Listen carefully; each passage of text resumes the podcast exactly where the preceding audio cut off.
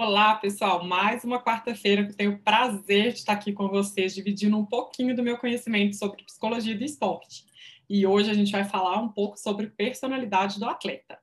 A falta de autoconhecimento pode levar os atletas a lutarem contra seus próprios sentimentos, deixando os pensamentos negativos ou emoções fora de controle e levando-os à frustração. Infelizmente, muitos atletas não são tão autoconscientes atletas mais jovens e menos experientes podem achar mais difícil reconhecer certos aspectos de si mesmo. Isso mostra a importância do autoconhecimento como ferramenta para se destacar nesse meio tão competitivo. Somente o autoconhecimento é capaz de nos proporcionar a busca interior das condições favoráveis à nossa performance. Isso acaba promovendo um nível de automotivação elevadíssimo, influenciando de forma positiva tanto o lado profissional quanto o lado pessoal.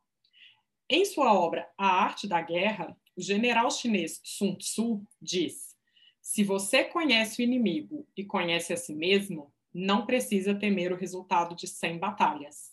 Se você se conhece, mas não conhece o inimigo, para cada vitória sofrerá também uma derrota.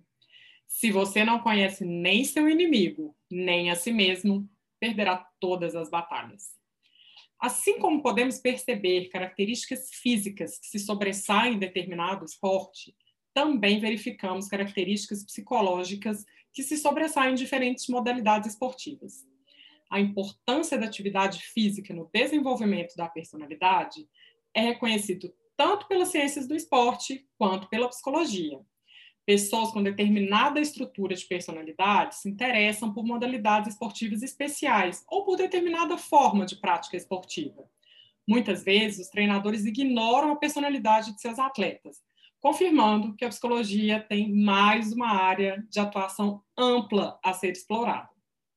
O conhecimento de características da personalidade de atletas por parte de psicólogos de esporte, treinadores, preparadores físicos e outros envolvidos é de significativa importância para melhor entender as respostas dos atletas em diferentes situações no esporte, estabelecer condutas adequadas a cada indivíduo e treinar habilidades psicológicas para melhorar o rendimento atlético. Conhecer a própria personalidade, descobrir suas potencialidades e limitações é um dos maiores passos que podem ser dados na jornada do atleta. Só isso já deveria ser suficiente para você querer saber mais sobre sua personalidade, não é verdade? A definição e desenvolvimento da sua carreira estão intimamente relacionados com ela. Pode ocorrer que, com o passar do tempo, a carreira exige o desenvolvimento de alguns aspectos da personalidade do atleta.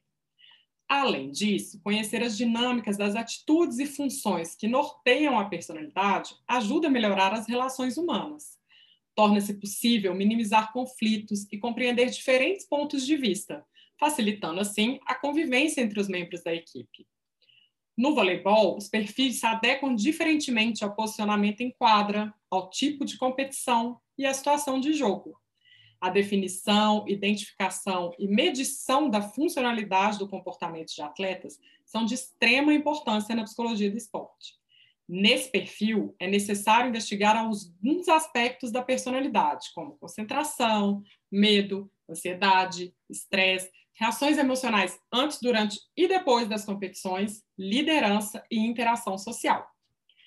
A avaliação da personalidade no contexto esportivo serve de base para o planejamento de intervenções com os atletas. Neste ponto, é importante ressaltar que existem comportamentos mais ou menos adequados para um atleta de voleibol. Porém, não se pode falar sobre ter uma personalidade boa ou ruim. As pessoas são diferentes e agem de maneiras completamente distintas. Umas podem cometer mais ou menos erros, dependendo de vários fatores, incluindo a personalidade. O que não se pode é pensar que existe um perfil correto para ser jogador de vôlei e que temos que adequar os atletas a este perfil psicológico. São as diferenças que compõem, uma grande equipe e cabe ao psicólogo do esporte desenvolver nos atletas os aspectos comportamentais que ainda podem ser desenvolvidos com cada um dos jogadores. A técnica conhecida como janela de Johari pode ser útil para ajudar os atletas a reconhecerem seus pontos cegos, certas atitudes ou crenças, por exemplo.